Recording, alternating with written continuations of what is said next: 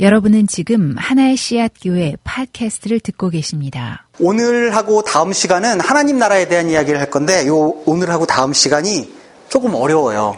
그러니까 공부를 한다고 생각하고 하면 좋, 겠고 제가 가능하면 좀 전에 얘기했던 것처럼 짧게 할게요. 그래서 그 질문을 좀 받을 수 있으면 좋겠는데요. 한 45분 이내로 한번 해보려고 지금 생각을 하고 있어요. 어, 좀 더 짧게 할지도 모르고. 예. 하나님 나라 는 어, 우리 교회 이름이 그거잖아요. 하나의 씨앗교회. 그래서 그 하나의 씨앗교회 할 때 하나가 그냥 원이라는 뜻도 될 수 있지만 그게 하나님 나라 해가지고 이제 그렇게 얘기한 건데 어, 우리 목사님에게 도대체 우리 교회가 다른 교회랑 다른 게 뭐냐 이러면 뭐 여러 가지가 있을 수 있지만 뭐 예를 들면 예배를 목사님도 이렇게 같이 교인들하고 놀다가 예배를 늦게 시작한다든가 뭐 이런 특징도 물론 있을 수 있지만 어, 목사님이 아마 그렇게 얘기하실 거예요. 아마 그 우리 그 교회에 아마 어, 양지준 장로님 같은 분 이런 분들도 아마 그렇게 얘기할 것 같은데 아마 하나님 나라 이게 아마 제일 그 중요한 컨셉 중에 하나가 아닐까 이렇게 생각을 해요. 어, 그렇다고 해서 이게 무슨 뭐 이단 뭐 이런 이상한 얘기를 하는 건 아니고 당연히 굉장히 그 성경에서 컨시스턴트하게 하고 있는 내용인데 어, 이거를 얼핏 들으면은 어 그래 다 맞는 얘기인 것 같은데 라고 생각을 하는데 흔히 그냥 저기 크리스천들하고 얘기할 때 보면 이런 이야기들이 아주 그 컨벤셔널하게 잘 이렇게 돌아가고 있는 그런 이야기는 아닌 것 같아요. 그래서 그 앞, 그 앞으로 두 시간 약간 공부한다고 생각하고 하면 좋을 것 같아요. 자, 일단 천당 이렇게 생각을 해봅시다. 그 우리 옛날에 어 전도할 때 요즘도 한국의 서울역 같은 데 가면 그렇게 전도하는지 모르겠는데 예수천당 불신지옥 뭐 이런 거 이렇게 하지 않나요? 막 그 깃발 들고 그러면 예수 믿으면 천당 가고 예수를 안 믿으면 지옥 간다 뭐 이런 얘기잖아요. 그래서 일반적으로 그러면 천당 가면 어떠냐 어, 이렇게 생각을 하면 우리가 가지고 있는 천당의 개념은 이런 거죠. 뭐 글, 금으로 막 땅이 다 돼 있고 그 다음에 맛있는 거 마음대로 먹을 수 있고 그 다음에 날씨는 항상 캘리포니아 날씨, 나, 여름 날씨 같고, 뭐 이런 거잖아요? 그리고 되게 뭐 아름다운 경치 있고, 어, 그리고 그냥 늦잠 자도 괜찮고, 약간 이런 거. 예, 그런 게 과연, 그런데 가는 게 우리 기독교의 목적일까? 어, 기독교의 목적은, 어, 불타는 지옥 가지 않고, 그렇게 땡땡이 치는 천당 가는 게 우리의 목적일까? 죽어서 천당 가기 위해서 예수를 믿는 걸까? 어, 지금 그 제가 이제 첫 번째, 두 번째 시간에 했던 이야기를 가만히 좀 정리해서 생각을 해보면 주로 어떤 내용이냐면 개인적으로 예수를 믿고 하나님을 따른다는 게 어떤 것인가 이런 얘기들을 제가 했었죠. 그러면 기독교 신앙은 개인적으로 그냥 예수만 딱 믿고 천당으로 뿅 올라서 가는 신앙일까? 이런 퀘션들이 좀 있는 것 같아요. 조금 더 다른 퀘션들을 그 생각을 해보면 크리스찬으로서 그러면 투표를 할 때는 어떻게 해야 하나? 크리스찬으로서 경제 활동은 어떻게 해야 하나? 이런 것에 대해서는 어떤 솔루션을 가져야 되는 거죠. 크리스찬이니까 그럼 장로님에게 투표해야 된다. 그런가? 어, 떤 경우에는 장로님인 그 후보와 장로, 불교 신자인 후보가 나왔을 때 불교 신자의 후보가 훨씬 더 기독교적 그 정책을 펴는 경우도 있거든요. 어, 그럴 경우는 어떻게 해야 되나? 뭐 이런 고민들이 있을 수 있는 거죠. 예. 마태복음에 나온 천국 이게 화면이 이렇죠. 이게 네, 천국. 마태복음에 나온 천국을 한번 보면은요. 대충 이렇게 나와 있어요. 첫 번째, 그 무렵에 세례자 요한이 나타나서 유대 광야에 선포하게 말하기를 회개하라 하늘나라 가까이 왔다 했 다고 그랬죠. 여기서 하늘나라 이게 이제 천국이죠. 그렇죠? 또 다른 본문에 마태복음에 보면 그때부터 예수께서는 그러니까 예수님께서 처음으로 공생애를 시작하시면서 회개하여라 하늘나라 가까이 왔다. 어, repent, kingdom of God, kingdom of heaven is now at hand. 이렇게 나 얘기했다 그렇죠. 그러니까 예수님께서 공생애를 시작하면서 첫 번째로 하셨던 말씀이 하늘나라라는 거죠. 또 이런 얘기도 있죠. 마태복음 6장 10절 이거는 주기도문 우리가 많이 아는 얘기잖아요. 나라가 임하시오며 뜻이 하늘에서 이룬 것 같이 땅에서도 이루어지이다. 이게 영어로 보면 좀 더 잘 나오는데 영어로 주기도문 어떻게 하냐 하면 Thy kingdom come, Your kingdom come, Your will be done on earth as is in heaven. 그쵸? Your kingdom come, your will be done on earth. 당신의 뜻과, 어, 그렇죠. 당신의 나라와 당신의 뜻이 이 땅에 이루어지길 원합니다. 라는 거예요. 자, 그, 그리고 또 뭐 예수님이 이런 얘기도 하셨죠. 그 나라에 대해서는 이게 이제 Kingdom of Heaven이죠. 천국 에서는 요한까지의 모든 예언과 율법이 이미 예언했던 것이다. 다시 말하면 예수님께서 하시는 건 뭐냐, 하시는 말씀 뭐냐 하면 성경의 모든 내용은 하늘나라에 대한 내용이다. 라고 얘기를 하시는 거예요. 근데 이제 우리가 기본, 기본적으로 그러면 하늘나라에서 얼마나 아느냐, 이런 거죠. 글쎄, 잘 모르는 것 같아요. 근데 이제 제가 이제 마태복음을 특별히 예를 들어서 썼던 이유가 이제 이유가 있어요. 마태복음은요. 마태복음이라는 복음서는 유대인 독자들을 위해서 쓰여진 복음서예요. 그래서 마태복음의 그 primary reader, 그러니까 1차적 독자들은 유태인들이거든요. 근데 유태인들은 어떤 사람들이냐면 이런 사람들이에요. 구약 성경을 쭉 읽다가 하나님이라는 단어가 나오잖아요. 그러면 하나님이라는 단어를 읽기 위해서 딱 성경을 내려놓고 가서 목욕하고 뭐 깨끗하게 정결의식 다 하고 와가지고 하나님이라는 걸 읽었어요. 그것도 하나님이라고 읽지도 못해서 주라고 바꿔서 읽었어요. 그래서 우리가 구약에 나와 있는 하나님의 이름을 보통 여호와라고 야훼라고 그러죠. 그런데 구약 성경에 쓰여져 있는 히브리어는 모음 모음이 없거든요. 자음으로만 돼 있거든요. 그래서 그렇게 써 있는 그 야훼라고 돼 있는 그 히브리서 히브리어 원어가 사실은 구약 구약 시대 이스라엘 백성들이 어떻게 읽었는지 우리가 몰라요. 왜냐하면 이 사람들이 읽지를 않았기 때문에. 그래서 어떻게 보면 하나님의 이름을 너무 기, 거룩하게 생각해서 하나님의 이름을 잃어버리게 된 거죠. 어쨌든 유대인은 그런 사람들이었어요. 그러니까 하나님이라는 말을 쓸 수가 없는 거예요. 그래서 이 사람들은 흔히 어떻게 썼냐면 하나님이라는 말을 하늘이라고 바꿔서 썼어요. 탕자의 비유를 기억을 하시면 탕자의 비유에 이런 게 나와요. 탕자가 밖에서 막 땡판 치고 놀다가 아버지에게 돌아와가지고 뭐라 그러냐면 내가 하늘과 아버지께 죄를 지었습니다라고 그래요. 근데 뭐, 그, 그거는 하나님과 아버지께 죄를 지었습니다라고 해야, 얘기해야 되는데, 유대인 개념으로는 하나님이라는 얘기를 할 수가 없는 거니까, 하늘, 헤븐이라는 표현을 쓰는 거예요. 자, 그래서 여기서 나오는 하늘나라, 마태복음에 특히 나오는 하늘나라, 천국은 사실은 하나님 나라라고 읽어야 맞아요. Kingdom of Heaven이라고 되어 있는 것은 Kingdom of God이라고 읽어야 훨씬 더 좋은 정확한 번역이라는 거죠. 유대인 독자들을 대상으로 한 마태복음이 아닌 어, 마가복음이나 누가복음 같은 데서는 그건 이제 주로 이방인 독자들에게도 많이 읽혀지는 복음서였거든요. 거기서는 하나님 나라라는 표현이 나와요. 그러니까 우리가 흔히 천국 그러면 우리가 죽어서 저기 구름 뚫고 어딘가 어딘가 흰옷 입고 날아다니는 곳이라고 생각을 하지만 그런 개념이 아니고 어, 특히 이제 마, 그 우리 주기도문에서 써 있는 것처럼 Your kingdom come, Your will be done on earth. 이 땅에서 하나님의 나라가 이루어지는 것. 뭐 이렇게 좀 이해를 하는 게 조, 중요합니다. 그래서 기본적으로 그럼 하나님 나라가 뭘까? 하나님 나라는요, 통치 혹은 주권의 개념이에요. 어, 초등학교 때, 국민학교 때 그 배우셨던 사회 시간에 국가의 3요소가 뭐였냐면요. 주권, 영토, 국민이죠. 예, 거기서 영토나 어, 국민은 사실은 주권에 의해서 따라오는 거잖아요. 그래서 주권이 선포되면 그, 그 주권이 다스리는 영역이 영토고 거기에 있는 사람들이 국민이 되는 거잖아요. 그 주권의 개념이에요. 근데 주권인데 여기서는 republic, 그러니까 뭐 공화제나 그런 게 아니고 킹덤이에요. 하나님이 왕이신 나라예요. 그러니까 우리가 킹덤이라는 것에 한 번도 살아본 적이 없기 때문에 이제 킹덤이라는 개념이 사실은 없는데 사실 킹덤은 왕이 그, 그 땅의 모든 것의 주인이잖아요. 그러니까 그런 나라예요. 하나님이 모든 것의 주인이 되시고 하나님의 뜻이 무조건 통하는 나라. 하나님의 뜻이 이루어지는 나라. 이런 거죠. 그래서 그 하나님 나라라고 얘기를 했을 때 우리가 생각하는 가장 중요한 개념은 흰옷 입고 날아다니는 것이 아니고 하나님의 뜻이 하나님의 통치가 이루어지는 곳 그것이 하나님 나라인데 그것은 여기가 될 수도 있는 거죠. 그러니까 여기에서 하나님의 통치가 이루어지면 여기가 하나님 나라가 되는 거죠. 그러면 죽어서 가는 건 뭐냐? 예, 그거는 제가 이제 그 오늘 시간에 설명을 혹시 못하면 다음 시간에 조금 더 얘기를 하겠습니다. 그것도 이제 굉장히 중요한 개념인데요. 그게 어, 성경이 이야기하고 있는 가장 중요한 개념은 아니라는 거죠.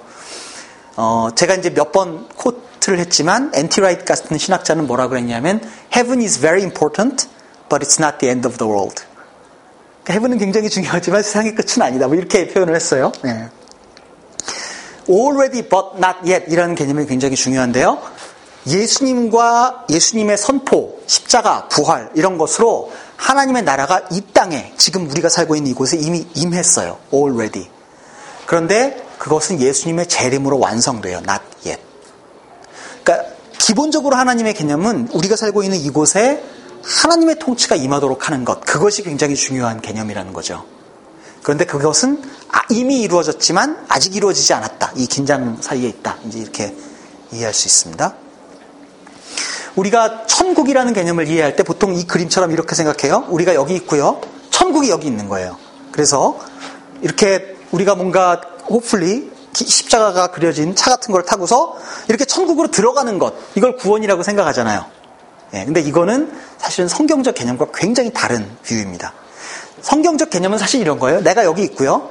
우리가 여기 있고 천국이 여기 있어요. 하늘 나라가 여기 하나님 나라가 여기 있는 거죠. 그런데 그 천국이 우리에게 온 거예요. 예수님께서 아까 말씀하실 때 뭐라 그랬냐면 하나님의 나라가 가까이 왔다. 회개하여라. 하나님의 나라가 가까이 왔다. 이렇게 얘기를 했잖아요. 하나님 나라가 우리에게 일방적으로 온 것이에요. 우리가 그 십자가 그려진 버스를 타고 천국으로 들어가는 것이 아니고. 어, 복음서에 보면 예수님께서 병자를 고치는 것 이런 것들이 많이 나오죠. 그래서 물론 병자를 많이 고치는 거 이게 중요하니까 이제 우리가 이렇게 생각 우리가 물론 예를 들면 우리가 이제 가족 중에 누가 아픈 사람이 있다든가 이제 그러면 우리가 기도하면 낫기도 해요. 그게 굉장히 중요한 복음이 함의하는 거지만 과연 슈퍼내처럴한 그 초인 초자연적인 힘을 발휘하시는 예수님 이거는 우리가 어떻게 이해를 해야 될까? 그것은 예수님께서 우리의 병을 고쳐 주시는 것일까? 이거는 아마 혈루병 걸린 여인이 예수님의 이렇게 이걸 만지니까 혈루병이 낫는 이거를 이제 그림으로 그려, 그린 건데요. 복음서에서 예수님께서 병자를 고치시는 모습을 보면 예수님께서 그 사람들을 향해서 너무 사랑이 많으셔서 그래서 그 사람들의 병을 그렇게 고쳐주신 것일까? 그게 맞아요. 근데 그렇다면 병을 안 고친 굉장히 많은 사람들이 있잖아요. 지금도 예수 믿고 있는데 여전히 병 걸려서 힘들어하는 사람들이 많이 있잖아요. 네, 그런데 그럼 뭐 어떻게 하는 거죠? 저, 저 는 천식 환자인데 열심히 기도해도 천식 안 났거든요. 저는 천식을 갖고 평생 살거든요. 그럼 어떻게 해? 나는 예수를 잘 못 믿는 건가? 뭐 물론 그렇게 생각하실 수 있지만 어, 반드시 이제 그렇지는 않, 않다는 거예요. 자, 이거 한번 보세요. 어, 이건 이제 영어로 써 있지만 그러니까 예수님의 힐링은 Jesus' healings are not supernatural miracles in a natural world. 그러니까 그냥 자연적인 세상 속에서 일어나는 특별한 어떤 슈퍼내추럴한 게 아니라는 거죠. They are the only truly natural thing in a world that is unnatural, demonized, and wounded. 원래 혈루병 걸린 여인이가 됐던 뭐, 뭐, 저처럼 천식이 있건, 뭐, 무좀이 있건, 치질이 있건, 뭐가 됐든지 간에, 암이 걸렸건, 뭐가 됐든지 간에, 병은 자연스러운 게 아니에요. 하나님께서 만드신 아름다운 세상 속에서는 사실은 병이 없어야 되죠. 근데 왜 병이 생겼냐면, 하나님 인류가 사람들이 하나님에게 반역함으로 말미암아서 피조 세계의 질서가 깨진 거죠. 그래서 이제 병이 거기에 생긴 거잖아요. 예수님께서 오셔서 하는 거는 그렇게 깨어진 말하자면 unnatural한 자연스럽지 못한 그 상태에서 내추럴한 일들을 회복하시는 거예요.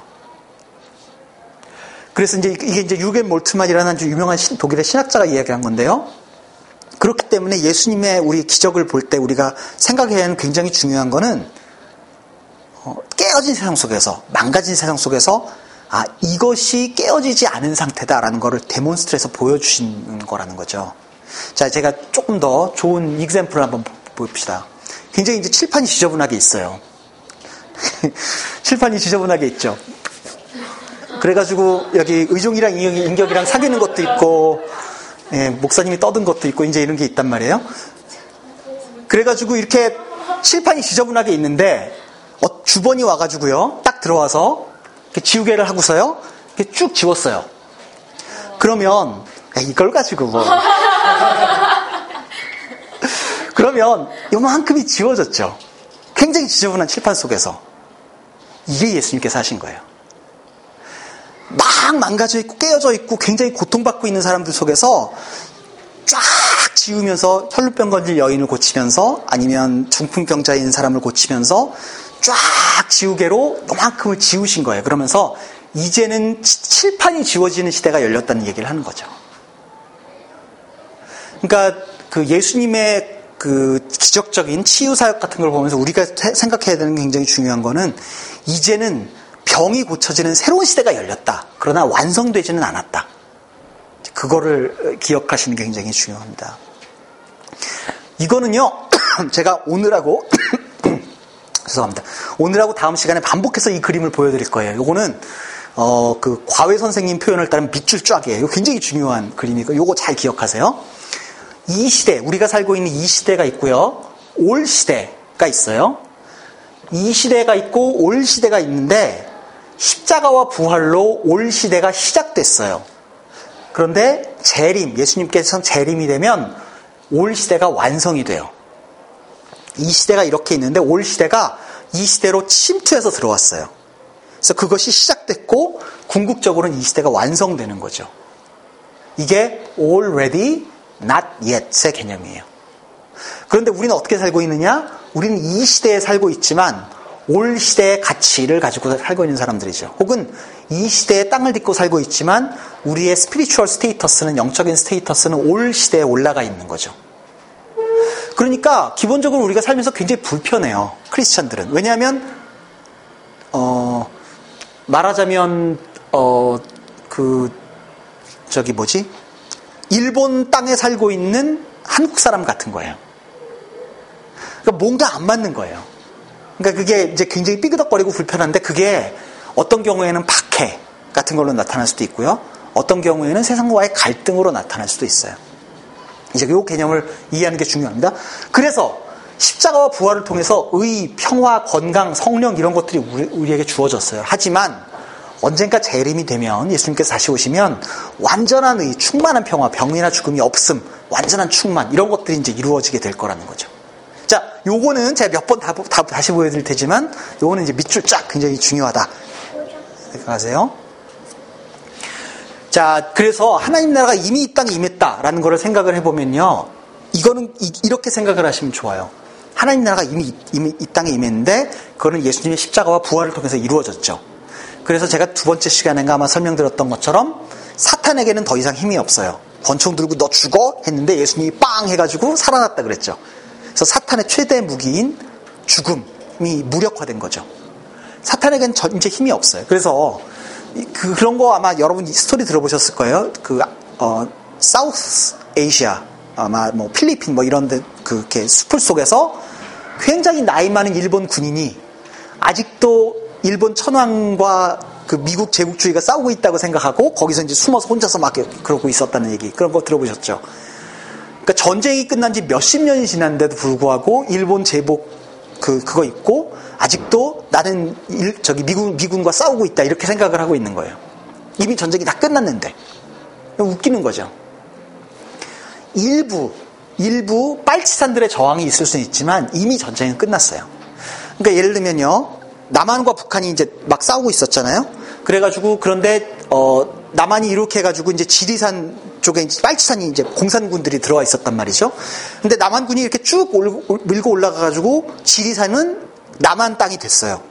그렇지만 지리산 산속 구석에는 아직도 막 공산주의자들이 막 총 들고 막 싸우고 있는 거예요. 그 빨치산이라 그러잖아요. 그런 사람들이 살고 있는 거예요, 아직. 그렇지만 지리산은 대한민국의 영토가 된 거잖아요. 그러니까 이미 아직도 까불고 있는 그 잔당들이 있어요. 아직도 우리에게는 병이 있고, 아직도 우리에게는 아픔이 있고, 아직도 우리에게는 깨어짐이 있지만, 이미 전쟁이 끝난 거예요. 어, 그거를 그 어떤 분들은 이제 V-Day와 D-Day라는 것으로 이제 나눠서 생각을 하는데 그 유럽의 2차 세계 대전의 그 어, history를 보면 이렇게 되잖아요. 노르망디 상륙, 상륙 작전이라는 게 있었죠. 그 노르망디 상륙 작전이 이루어진 날을 그 코드로 D-Day라고 부르잖아요.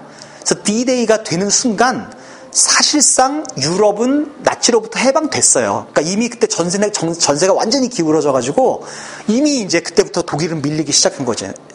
하지만 그로부터 몇 달이 지난 후에야 V-Day, 최종적으로 승전이 이루어진 거죠. 연합군에.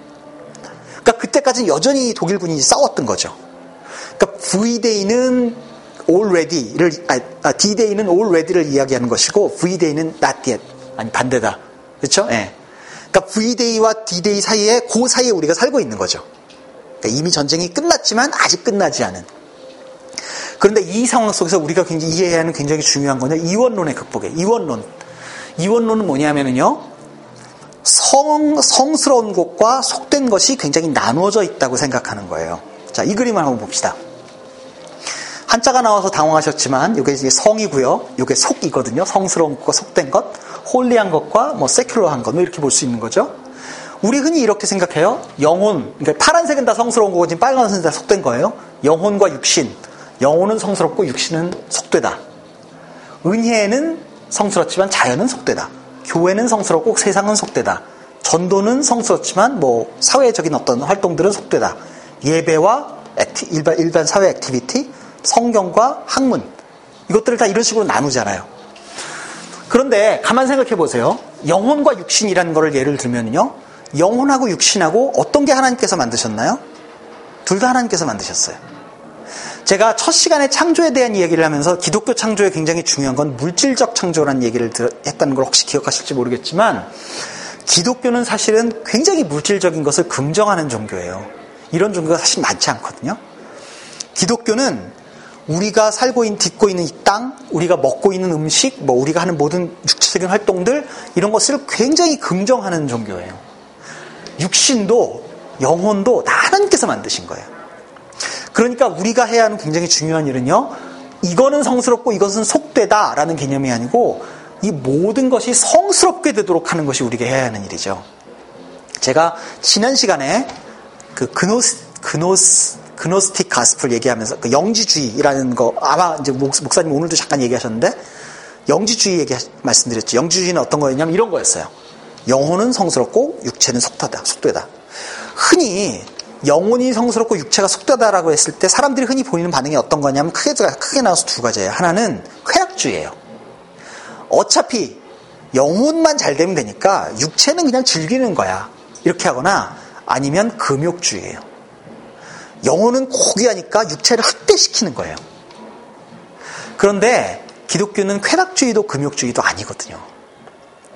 어, 기독교가 퍼졌던 당시에 사도들이 활동했던 당시에도 사실은 이런 두 가지의 부류가 다 있었어요. 어, 그러니까 에피큐리언과 그다음에 스토이 스토익들이 있었는데 이 사람들은 다 결국은 하나는 금욕주의자고 하나는 쾌락주의자들이었거든요. 이제 이런 것들이 굉장히 아니라는 거예요. 기독교는 이 모든 것들을 다 성스럽게 하는 것 이것이 이제 기독교의 관점이라는 거죠. 예수께서는 모든 것을 회복하시기 하시는 것이다. 하시기 위해서 이제 십자가에 돌아가셨다는 거죠. 그래서 우리가 비성경적인 이원론을 보면 이렇게 생각을 해요. 교회는 성스럽고 아까 기억하시죠? 파란색은 성스러운 것, 나머지는 다 속된 것이다. 그래서 학문, 사업, 예술, 자연, 교육, 정치 이런 것들은 다 속된 것이다. 이렇게 생각을 해요. 그래서 결국 교회의 영역을 확장시켜서 나머지를 축소시키면 그 전도 뭐 이렇게 생각을 하는 거죠. 그러면 우리가 이제 제, 제대로 살게 되는 것이다 이렇게 생각을 해요. 그렇게 따지면 우리는 직장 생활 하지 말고 교회 활동을 되게 열심히 해야 되는 거죠. 그 다음에 가정을 돌보지 말고 교회에 충성해야 되는 거죠. 근데 그러냐? 그렇지 않은 거예요. 사실은 좀 더 정확한 개념은 이렇게 보셔야 돼요. 교회를 포함해서 모든 영역에 성스러운 것과 속된 것이 섞여 있어요. 그러니까 우리가 해야 하는 굉장히 중요한 일은 교회를 포함해서 학문이 됐든 사업이 됐든 자연이 됐든 교육이 뭐가 됐든지 간에 모든 영역에서 성스러운 것들을 성스럽게 되도록 그것을 해야 하는 역할이 우리에게 주어졌다는 거죠. 그래서 그 이거를 많이 확장시켜서 되, 는 것이 아니고 이것 자체에 그러니까 우리가 직장 생활을 한다면 직장 생활 자체에 하나님의 통치가 임한다는 것이 무엇인지라는 걸 생각하면서 직장 생활을 해야 하고 부부관계를 갖는다면 부부관계 속에서 하나님의 통치가 임한다는 게 무엇인지를 생각하고 부부관계를 정리해야 된다는 거죠. 이게 이원론을 극복하는 게 이제 굉장히 중요한 어, 개념입니다. 창조의 연속성이라는 걸 보면요. 제가 그 아까 이 그림을 다시 한번 돌이켜서, 돌이켜서 봅시다. 흔히 우리가 기독교 신앙을 생각할 때 이렇게 생각을 해요. 우리가 여기서 이 땅에서 살다가요. 딱 죽어요. 그럼 삥 올라가가지고 천당으로 가게 돼요. 그게 올 시대라고 우리가 생각을 하는 거죠. The age to come. 올 시대. 그러면 우리가 생각할 때 가장 기본적인 디스컨티뉴이티는 우리가 생각할 때 가장 기본적인 큰 변화는 우리의 죽음이라는 포인트예요. 그죠? 우리가 죽는 순간 우리는 이 땅에 있다가 하늘나라로 뿅 간다 이렇게 생각을 해요. 근데 사실은 성경적인 개념은 어떤 거냐면요.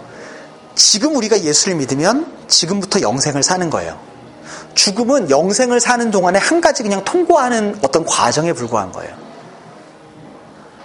그러니까 우리가 우리가 우리 입장에서는 이게 이제 역사적인 입장에서는 재림이 되게 중요하게 생각해 사람들이 아 예수님이 오시면 모든 사람들이 흰옷 입고 날아다니는 새로운 세상이 열린다. 지금은 뭔가 막 그 굉장히 복잡한 세상에 살고 있고 여전히 이렇지만 여기에 뿅 새로운 시대가 열린다.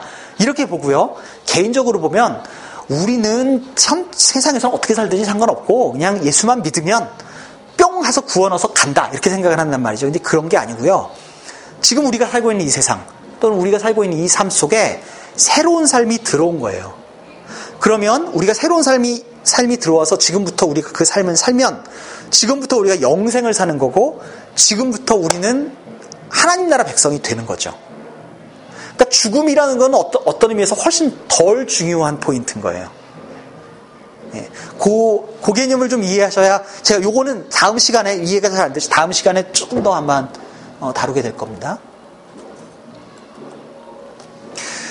하나님의 창조는 창세기에서 끝나지 않았다. 어, 제가 이제 이렇게 좀 굉장히 그 선정적인 표현을 썼는데 이런 거예요. 어, 인간의 문화는 하나님께서 인간을 통해서 만들도록 우리에게 명령하셨거든요. 생육하고 번성하고 땅에 충만하고 정복해라. 이런 명령을 우리에게 주셨단 말이죠. 그러니까 우리에게 주어진 그 인간 문화의 창조의 명령들은 우리에게 주어진 명령이기 때문에 하나님께서 우리 손을 통해서 만드세요. 그래서 제가 언젠가 말씀드렸지만 저처럼 이제 공학자를 통해서 컴퓨터를 만드시고 예술가를 통해서 뭐 예술 작품을 만드시고 음악가를 통해서 음악을 만드시는 거예요.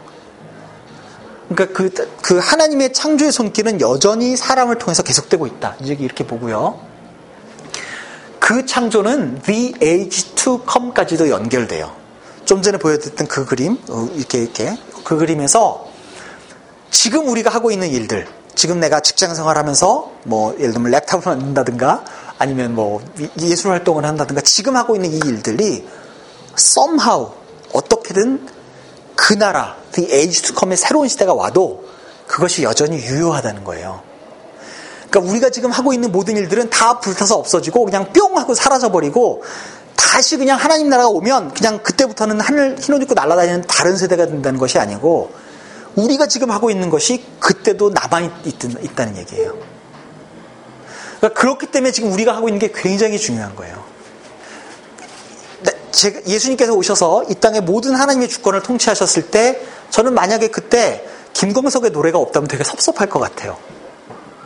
그러니까 그런 그런 게 굉장히 아름다운 어떤 음악 이런 것들이 굉장히 중요한 거예요. 그때도 남아 있는 거예요. 그러니까 그 지금 우리가 하는 일들이 그때도 남아 있다. 이제 이거를 이해하시는 게 굉장히 중요하고요. 제가 요거 말씀드렸지만 역사는 그리스도인들이 헤븐에 가는 것으로 완성되지 않아요. 새 하늘과 새 땅이 이 땅에 오므로서 완성돼요. 그러니까 우리가 흔히 이런 거 생각해요. 특히 이제 미국적인 어떤 그 어, dispensationalism이라고 그러는데 그 저기 한국말로 뭐라 그러지? 어, dispensationalism이 한국말로 뭐라 그런지가 잠깐 생각이 안 나기 때문에 생각이 나면 얘기해 드리겠습니다. 세대주의, 세대주의라 그래요. 네.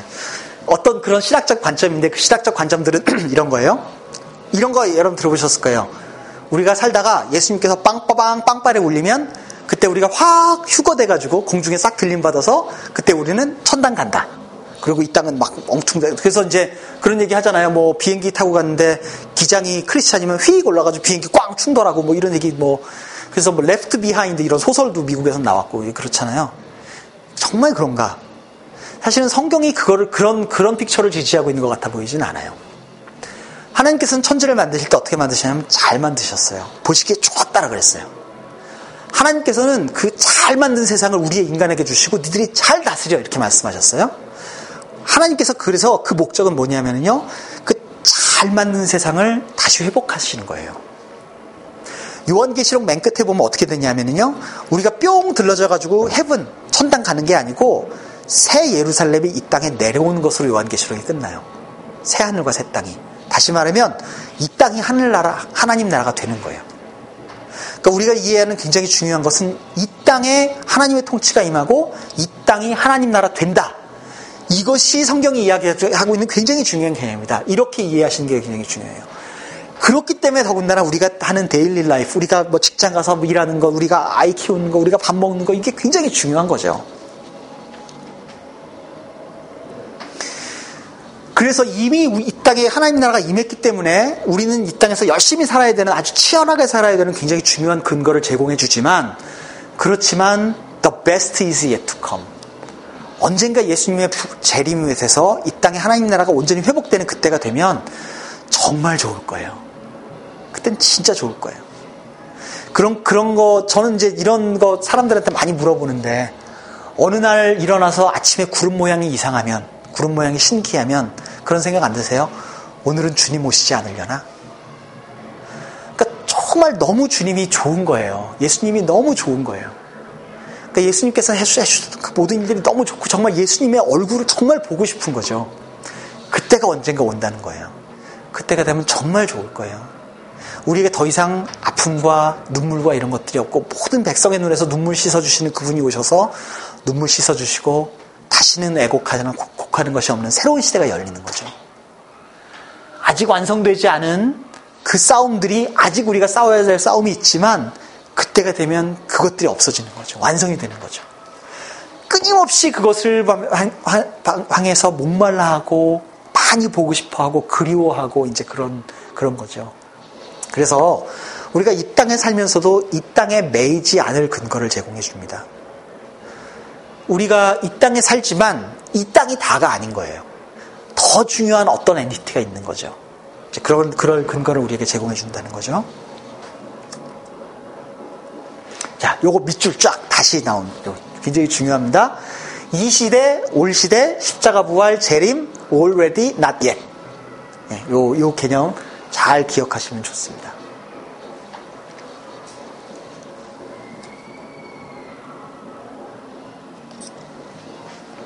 자, 요거 한번 읽어볼게요. 신적인 존재는 아무 존재인 누구 누구는 모든 것이 시작되었던 것 같이 생각하여야 한다. 네?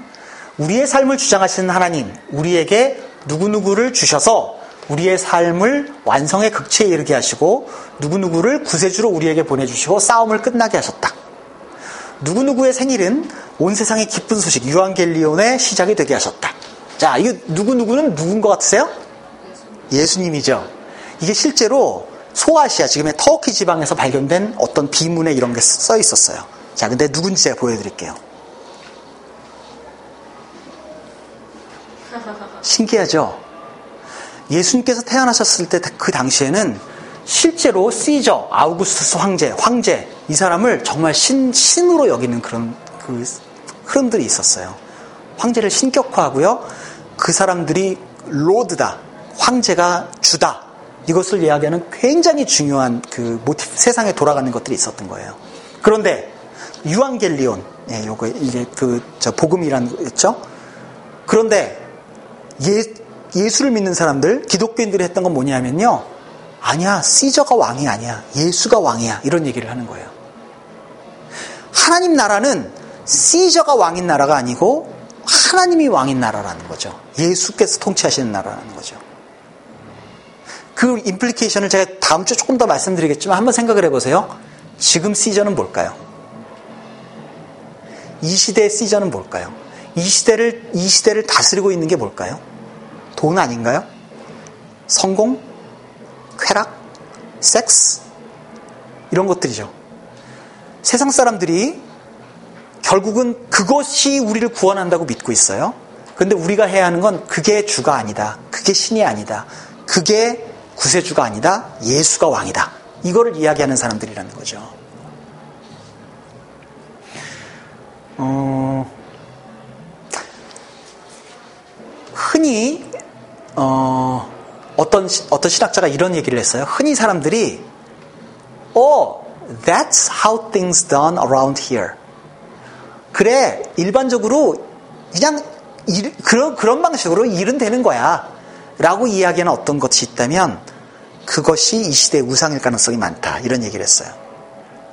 이 황제를 이렇게 숭배하던 이 시대에는 그렇게 황제를 숭배하는 것이 That's how things done around here 라고 사람들이 얘기했던 거죠. 그런데 기독교인들은 어 아니야 예수가 왕이야. 그렇게 해서 그 사람들은 사자밥이 됐어요. That's how things done around here 라고 이야기하고 있는 것들이 뭐가 있을까요? 한번 잘 생각해 보세요. 우리의 직장 생활 속에서, 우리의 인간관계 속에서, 우리가 돈 벌고 사는 것, 이 모든 속에서 뭐가 있을까요?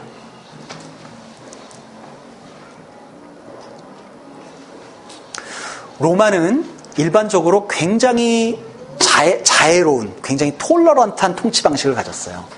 로마 제국이 통치했던 방식은 예를 들면 옛날 어떤 그 예를 들면 뭐 아시리아나 이런 데는 어떻게 했냐면 자기들의 종교를 그 사람들에게 이제 강요했죠. 이제 그런 방식으로 통치를 했던 반면에 로마는 어떻게 했냐면 로마가 어프로브하는 어떤 종교들 리스트가 있고 그거에 들면 마음대로 그 종교적 practice를 하도록 허락해줬어요. 그 당시에 예를 들면 어, 유대교 같은 것들은 예수님 당시에 유대교 같은 거는 approved list에 있었어요. 이제 그래서 어, 유대 유대인들은 마음껏 자기들의 그 종교 행위를 할 수 있었던 거죠. 로마의 통치 방식들은 이랬어요. 그게 이제 approve가 되면 이렇게 해라. 자, 니들이 신을 섬기건 뭐 예배를 하건 다 괜찮아. 마음대로 해. 그런데 이것만 해라. 우리에게 세금을 내고 그리고 황제에게 충성을 맹세해라. 그래서 네가 심지어는 황제에게 충성을 맹세하면서 진짜로 안 해도 돼. 그냥 충성을 맹세한다고만 해. 세금 내고 황제에게 충성한다고 맹세한다고만 해. 그러면 로마가 보호해 줄게. 그게 팍스 로마나죠, 로마의 평화. 그런데 크리스천들이 뭐라 그랬냐면 그걸 할 수 없는 거예요. 황제에 대해서 충성을 할 수 없다고 그러는 거예요. 그리고 그 사람들은 휴먼 토치로 죽었고 그리고 사자밥이 됐고 톱에 잘려가지고 죽었고 그렇게 잔인하게 십자가에 거꾸로 매달려서 처형당했고 그렇게 죽었어요. 그리고 그렇게 죽었던 로마 그 시대에 그 크리스찬들로 인해서 로마가 바뀌었어요.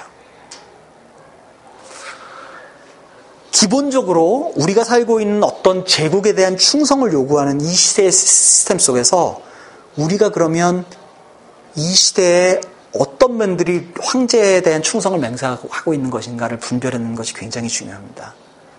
왜냐하면 우리는 새로운 시대가 열렸다는 걸 알고 있는 사람들인 거예요. 예수가 왕인 사람들인 거예요. 예수가 왕이다라는 걸는 뭐를 의미하냐, 뭐를 의미하냐면 시저는 왕이 아니다라는 걸 의미해요. 예수가 주다라는 건 뭘 의미하는 거냐면 돈이 내 인생의 주인이 아니라는 걸 의미하는 거예요. 커리어 성공이 내 인생의 주인이 아니라는 걸 의미하는 거예요. 그런 의미에서 현대 기독교에서 이렇게 이렇게 해서 사회생활에서 성공해라라는 방식으로 강단에서 마치 성공학 강의하는 것들 이거 기독교 아니에요. 기독교는 세상을 향해서 니들이 섬기고 있는 건 우상이고 예수가 왕이다라는 걸 이야기하는 종교예요.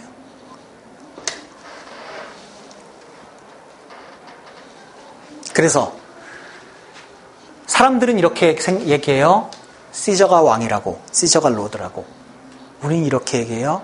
예수가 왕이라고, 시저는 왕이 아니라고. 왜냐? 이걸 아는 거예요. 이게 하나님 나라예요. 이 땅에 임한 하나님의 나라, 우리가 이 땅에 살면서 아직 그걸 모르고 있는 사람들에게 몰라? 이 땅에 새로운 시대가 열렸어. 조선이 해방됐어. 전쟁이 끝났어. 공산군이 패했어. 이거를 우리가 사람들에게 뉴스로 얘기를 해주는 거죠. 그게 유한겔리온이에요. 그게 복음이에요. 이게 오늘의 마지막 슬라이드인데 이렇게 생각해 보세요. 만약에 우리가 우리가 살면서 그때가 온전히 임한 것처럼 우리가 산다면 어떻게 살까? 저는 예수님께서 이 땅에 오셔서 하나님의 통치가 완전히 회복된 그 세, 상 속에서도 엔지니어가 있을 거라고 생각해요. 그 엔지니어는 그때도 열심히 일할 거예요. 저처럼 실험도 하고 뭐 새로운 것도 만들고 그럴 거라고 생각해요. 왜냐하면 그것이 하나님께서 천지를 만드신 방식이거든요. 근데 다만 현대에 살고 있는 노동의 어떤 저주는 없을 거예요. 노동이 고통스러운 것이라든가 인간관계의 갈등이라든가 이런 게 없겠죠. 그러니까 정말 일하는 게 즐겁겠죠. 땀 흘려 값지게 일하고 그것을 마음껏 누리는 시대가 오는 거예요. 그러니까 흰옷 입고 날아다니는 게 아니고 그런 시대가 되면 마침내 인간과 인간 관계가 완전히 그 어, 사랑의 관계로 풍성해지는 그런 시대가 되면 사람이 사람을 해치지 않고 사람이 사람을 아끼고 존중하는 그런 시대가 되면 모두가 사라, 사, 서로를 서로를 support하고 모두가 서로를 인, 그 품어주는 그런 시대가 되면 그러면 그것이 하나님 통치가 임하는 모습이라는 거죠. 우리가 해야 하는 일은 지금 이 땅에 살면서 마치 그것이 다 이루어진 것처럼 사는 거예요.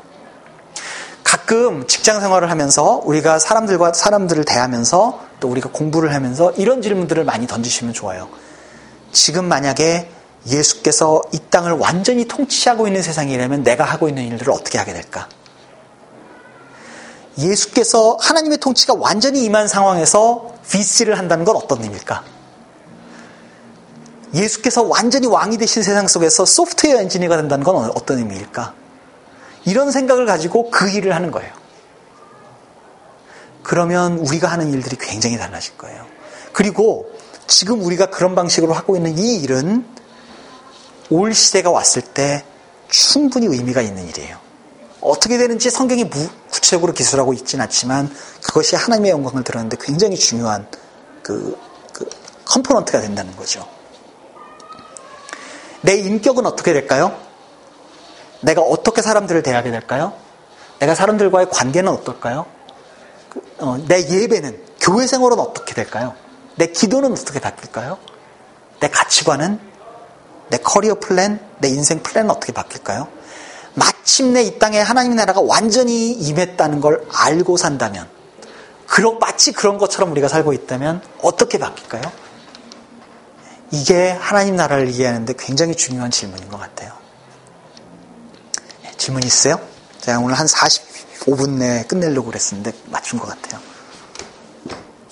저 시작과 완성 사이에 있는 사람들이 지금 많이 있는데 근데 그 중에서 이럴 수 있을 것 같아요. 만약에 어떤 사람이 그러니까 좀 몸이 안 좋다고 쳐봐요. 근데 그 사람 입장에서 빨리 재림 올 시대가 빨리 오기를 바랄 거예요. 그런데 그래도 하나님께서는 더 많은 사람들이 하나님의 길을 걷게 하기 위해서 알게 하기 위해서 어떻게 보면 좀 기다려 주시고 그래서 그게 우리가 원하는 것보다 뒤로 갈 수도 있고 우리는 알 수가 없겠죠. 그런데 어떤 사람이 진짜 많이 아파요. 심하게 심한 막 온몸이 막 아무도 다 전이가 돼서 아픈데 그 사람은 그 뭐, 뭐 아프기 전에 뭐 지금 상태에서 그래도 마음은 제대로 이렇게 그 생각은 바르게 돼 있고 그래서 하나님을 이렇게 영접하고 바르게 살고 있다고 가정할 때 그 사람의 몸이 너무 아프고 그렇다고 할 때 그 사람이 안락사람만을 선택한다고 한다면 그걸 어떻게 봐요? 그럼 굉장히 어려운 문제네요. 네. 그 그거는 사실 뭐 제 전문 분야가 아니기 때문에 어떻게 얘기할 수는 없는데. 어, 어떻게 볼까요? 그 선택했다면? 네, 잘 모르겠어요. 네. 그러면 이제 두 번째 사람이 어떤 사람은 저 그러니까 요걸 T와 T2라고 할 때 T1보다 전에 살다가 T 그냥 T1 전에 살다가 죽은 사람들 많이 있을 거고 T1에 살다가 아, T1 이전에 살다가 T1 나타나자마자 죽은 사람이 있을 거고 그 T1과 T2 사이에 우리가 지금 있고 그 T2에서 그 이후에 사람이 있는데 그래서 어떤 스테이지에 있는 사람이 가장 행복할까요? 그냥 T 그 재림 이전에 살기 시작해서 재림 딱 이후에 죽고 그 사람이 가장 행복한 사람일까요? 그것도 잘 모르겠는데, 그러니까 이론은 얘기할 수 있을 것 같아요. 여러분 중에 어떤 뭐 많은 분들이 혹시 아실지 모르겠지만 제가 layoff 당한 거 아세요? 네, 제가 job을 잃었거든요. 네, 제가 layoff를 당했는데 어, 그 layoff를 당하고 나서 처음에 그 통보를 받고 월요일 날 그 지난주 월요일 날 통보를 받았나? 통보를 받고 굉장히 처음에 많이 힘들었어요. 그래가지고 이제 아, 어떻게 하나 이제 뭐 job 어떻게 찾나 이제 고민도 되고 아직도 못 찾았어요. job 찾고 있는데. 근데 그러면 그 이런 life event가 열린 그 빵 터진 거예요. 어찌, 어떻게 보면 제가 그 굉장히 바라지 않던 out, outcome이 나온 거죠. 그러면 이럴 때 내가 하나님 나라 백성으로 어떻게 해야 하느냐? 어, job을 열심히 찾아야겠죠? 근데 그 과정이 고통스럽고, 근데 잘 모르겠어요. 그, 그러면 이 의미가 뭔가? 근데 이거는 확실한 것 같아요. 그러니까 뭐 윤중이는 저랑 자주 만나서 얘기하니까 윤중이 알지만, 어, 그러니까 뭐 저도 살면서 인생에 어려운 부분들이 늘 있었, 많이 있었고, 어떤 때는 막 돈이 없어가지고 고생한 적도 있었고, 뭐 어떤 때는 뭐, 뭐 예를 들면 제 아내의 관계 때문에 고생한 적도 있었고, 뭐 여러 가지 이제 인생에 고비들이 있었을 거 아니에요? 그런 어려운 고비들을 지나면서, 어, 그 어려운 고비 속에서 특별히 하나님께서 나를 꽉 붙들고 계신다는 것들을 경험했을 때가 있었어요. 얼마 전에도 이제 제가 레이오프를 당하고서 이제 마음이 많이 힘들어가지고 이제 어떻게 할지 모르면서 이제 저녁에 개를 산책하고 있었거든요. 개를 산, 이렇게 데리고 개를 산책을 하고 있는데, 하나님 왜 나는 나를 조금 이렇게 잘 좀 대해주시지 이렇게 꼭 다리를 볶으셔야 됩니까? 그러면서 이제 저한테 하나님한테 막 볼멘 소리를 하고 있었죠. 어, 근데 이런 거예요. 하나님이 마치 이렇게 저를 꽉 아무 말도 안 하고 꽉 안아주시는 것 같은 느낌이 있는 거예요. 어, 인생을 살면서 제가 이제 어려운 경험을 할 때마다 하나님께서 그런 것들을 참 많이 주셨던 것 같아요. 그래서 너무 힘들어서 아침에 겨우 힘을 내가지고 성경을 딱 열면 마치 그 성경 위로 폭포수가 떨어지는 것처럼 하나님의 말씀이 떨어지는 거예요. 그래가지고 성경 한 장을 채 넘기지 못한 채 그 자리에서 앉아서 눈물을 뚝뚝 흘리다가 성경을 덮고 이런 경험들을 했거든요. 근데 되게 그런 경험들을 언제 했냐면 제가 아주 극도로 아플 때, 극도로 힘들 때 이런 경험들을 참 많이 했던 것 같아요. 하나님은 하나님 백성들에게 특별히 그런 은혜들을 주시는 것 같아요. 그러면 저는 저는 적어도 그랬어요. 그렇게 하나님의 은혜를 한번 그러니까 하나님의 위로를 그렇게 깊이 경험하고 나면 막 너무 힘든 순간에 하나님께서 나를 꽉 안아주시는 경험을 한번 하고 나면 한 10년쯤 사람들로부터 아무런 위로 안 받아도 괜찮아요. 사람들이 나를 들들 볶아도 정말 살아갈 힘이 생기는 것 같아요. 이 과정 속에서 우리가 살아가는 세상 속에서는 우리가 많이 힘들고 어렵고 고통받는 일들이 있는데 그 과정 속에서 하나님께서 우리를 붙들어 주시는 거죠. 그래서 기독교 복음이 이야기하고 있는 아주 신비로운 것은 아주 극도의 고통의 순간에 그런 사람들이 은혜가 뭐다라는 걸 이야기하고 할 수 있다는 거예요. 오히려 너무 잘 나가는 사람들이 은혜를 몰라요. 근데 아주 고통스러운 고통 속에 있는 사람이 하나님은 선하시다. 이렇게 이야기할 수 있는 게 기독교 복음의 신비죠. 그러니까 그 대개 어 그러니까 어떤 그 어, 뭐랄까 어떤 그 어, 인텔렉추얼들 어떤 그 인텔렉추얼 뭐라 그러지 지식인들 지식인들이 하나님에, 하나님에 대해서 이야기할 때 이제 그렇게 제가 아마 뭐 제 블로그를 읽으시는 분들이 얼마나 있을까 제 블로그에도 이런 거 썼는데 어 찰스 템플톤이라고요. 빌리 그레암하고 같이 선교 여행을 다녔던 분이 있었어요. 근데 그분은 어느 날 Life 잡지에 보니까 아프리카에서 심하게 기근이 있어가지고 아이가 죽어가고 있는 잡지를 봤어요. 잡지 사진을 봤어요. 그걸 보면서 와 하나님이 계시다면 어떻게 이럴 수 있지? 그러면서 Life 잡지를 탁 덮고 그때부터 하나님에 대해서 의심하기 시작했고 그 사람은 결국은 신앙을 떠났어요. 그리고 Farewell to God 이라는 책을 유명한 책을 썼어요. 그 사람이 이제 죽기 전에도 이런 얘기를 했다 그래요. 나는 정말 하나님이 계신지 아닌지 잘 모르겠다. But I really miss him. 그런 표현을 썼다 그래요. 정말 모르겠다고. 그런데 마더 테라사는 어떻게 했냐면요. 캘커타의 빈민 속에 들어가지고 그 사람들을 하고 같이 살고 그 아픔들을 견, 자기가 살면서 그 사람이 뭐라 그랬냐면 내가 그 사람들의 아픈 곳을 씻어줄 때 나는 그 사람들의 눈 속에서 그리스도를 본다. 이렇게 얘기를 했어요. 그러니까 한 사람은 편안한 소파에 앉아가지고 라이프 잡지 속에서 나타난 고통을 보고 하나님이 없다고 얘기했는데 그래서 신앙을 떠났는데 한 사람은 그 고통의 속에 들어가서 그 사람하고 살면서 고통을 겪어내니까 그 속에서 그리스도가 보인다고 얘기를 하는 거예요. 그래서 그 신앙의 삶을 사는 거죠. 그래서 기독교 신앙은 어떤 의미에서 보면 그 속에 들어가서 하나님을 함께 경험하지 않으면 절대로 해, 그 설명될 수 없는 그 부분들이 있는 거죠. 네, 저는, 저는 이제 그렇게 봐요. 뭐 질문한 것과 딱 온라인이 안 되지만 나온 김에 이렇게 얘기를 했어요. 네. 또 질문. 제가 45분 이내에 끝낸 이유는 질문을 받기 위해서인데. 저, 저. 네. 어, 그러면 저기 already라고 했던 저 시점이 있잖아요. 근데 그 시점은 예수님이 오셨 다는 그 시점인, 아, 부활하신 시점인데, 그럼 그 전하고 그 후랑 뭔가 세상이 좀 already라면은 뭔가 바뀌어야 될 것 같은데 부활하신 거 외에는 그 보기에 변한 거는 하나도 맞아요. 없잖아요. 예, 예, 예, 예. 그걸 어떻게 already라고 딱 정말 이렇게 진심으로 믿을 수 있는. 맞아요. 네, 되게 좋은 질문이에요. 제가 다음 시간에 그 얘기를 조금 더 할 수 있을지 모르겠는데, 이- 그러니까 그 질문에 대해서 좀 대답을 하자면 이런 거죠. 내가 어, 뭐 경상도 산골 어디에서 농사를 짓는 사람이에요. 그래서 이제 화, 화전민으로 막 이렇게 살고 있어요.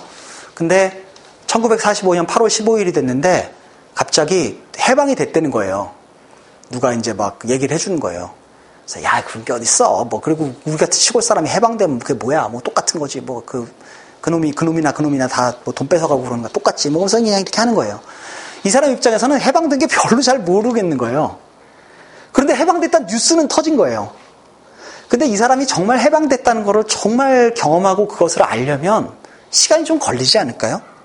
그리고 새롭게 그 변, 해방된 그 나라에서 살아, 살아보면 혹은 뭐 그럴 가능성이 별로 없지만 예를 들면 그 사람이 외국인들을 접한다든가 이런 기회가 되면 그 전에 일본 사람이라 그랬는데 이제, 이제는 뭐 한, 대한민국 사람이라 그런다든가 이런 게 바뀌는 거 아니에요? 그러니까 어떤 특정한 상황 속에서 그것이 좀 더 명확하게 드러난 경우가 있는 거죠. 그렇지만 어떤 선포가 됐다는 것이 어떤 선언이 이루어졌다는 것이 실제로 아주 텐저블하게 내가 느끼기까지는 약간 시간이 걸릴 수도 있고요. 또는 어, 떤 특별한 이벤트가 필요할 수도 있는 거죠. 그래, 그런데 음, 예를 들면 역사적으로는요. 어, 역사적으로는 이제 이런 거예요. 예수께서 부활하셨다는 사람들이 있고 갑자기 사람들이 그것에 의해서 그것을 위해서 목숨을 버리고 그것에 헌신하고 그런 일들이 생기기 시작했어요. 그래서 로마가 로마가 막 뒤집히는 거예요. 그리고 인류 인류 전체가 막 그것에 대해서 불구불 해가지고 세상의 역사가 바뀌는 거예요. 이제 우리가 이제 그런 걸 하나 봤죠. 개인적으로도요. 그거를 받아들이는 어떤 사람들을 보니까 이 사람이 바뀌는 거예요. 기존에는 설명할 수 없는 방식으로 이 사람이 살아낸 어떤 방식 어떤 방식의 삶을 사는 거예요. 도저히 기쁨이 없어야 되는데 그 사람이 기쁘다 그러는 거예요. 이제 그거는 어쨌든 간에 뭔가가 바뀐 거죠. 근데 그거를 글쎄 뭐 어떻게 설명을 해야 될까? 그렇다고 그래서 그 사람이 뭐 생활 살림살이 나아졌습니까? 뭐 옛날에 그 뭐 그런 게 한국의 정치가 그런 얘기 했었죠. 살림살이 나아졌나요? 뭐 그런 거 아니에요. 근데 뭔가가 바뀐 거예요. 예. 그래서 대답이 잘 되는지 모르겠지만 제 다음 시간에 한번 조금 더 다뤄보려고 한번 노력을 해볼게요. 오케이. 네. 여기까지 하고요. 제 다음 주에는요. 요거보다 조금 더 어려운 내용을 할 거거든요. 그러니까 다음 주에는 조금 더 이렇게 준비하고 오시면 좋을 것 같아요. 예. 감사합니다.